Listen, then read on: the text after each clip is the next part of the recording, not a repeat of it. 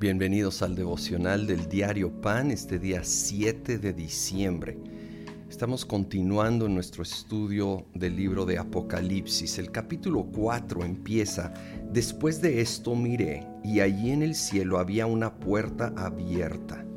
Aquí el apóstol Juan es llevado a esta visión celestial y lo que resalta en el capítulo 4 y 5 en particular es la alabanza extraordinaria y continua que se levanta delante del trono de Dios y, describe algunos seres celestiales.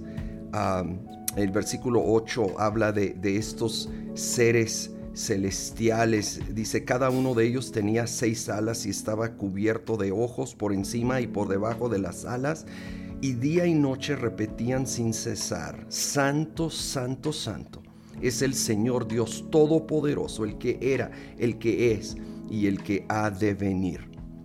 Obviamente Apocalipsis, como ningún otro libro de la Biblia, es el más simbólico, el más cargado de imágenes simbólicas y, y vemos como estos seres están cubiertos de ojos, hablando de la visión que ellos tienen como una expresión o extensión de, de la omnisciencia de Dios que ve todo. Y ellos que ven todo no pueden dejar de exclamar, Santo, Santo, Santo es el Señor Dios Todopoderoso, el que era, el que es, el que ha de venir.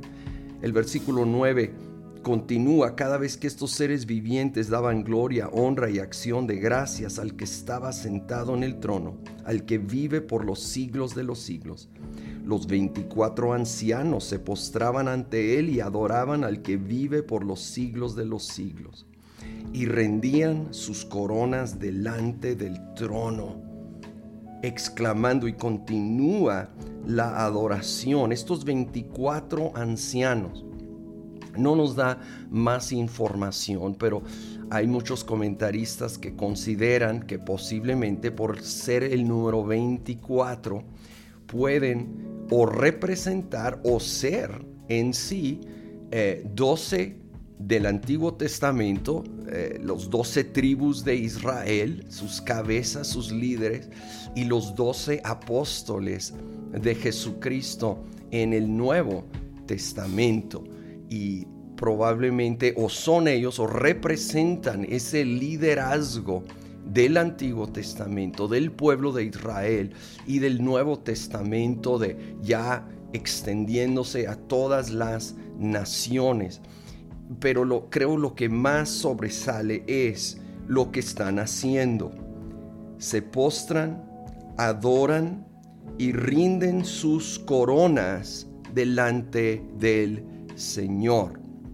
Las coronas, no, nos habla la escritura que son recompensas, galardones por cumplir fielmente los propósitos de Dios en nuestra vida terrenal. La salvación es por gracia, 100%, es un regalo de Dios.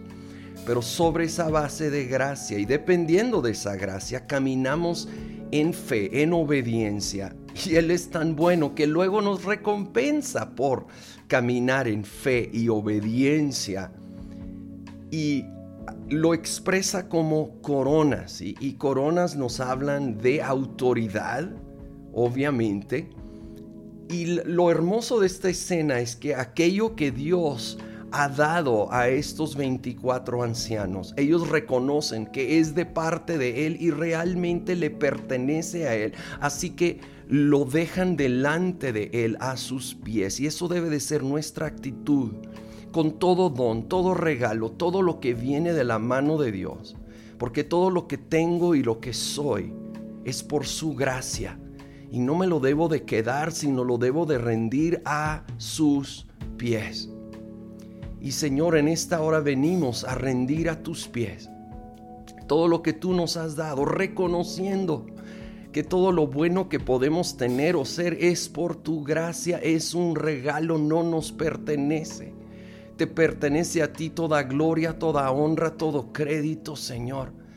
Y queremos unir nuestras voces a esa esos seres celestiales que te adoran día y noche y proclamamos que tú eres santo, eres único, eres incomparable, separado de todo lo demás, digno, digno de recibir toda gloria, toda honra, toda majestad en el nombre de Cristo Jesús.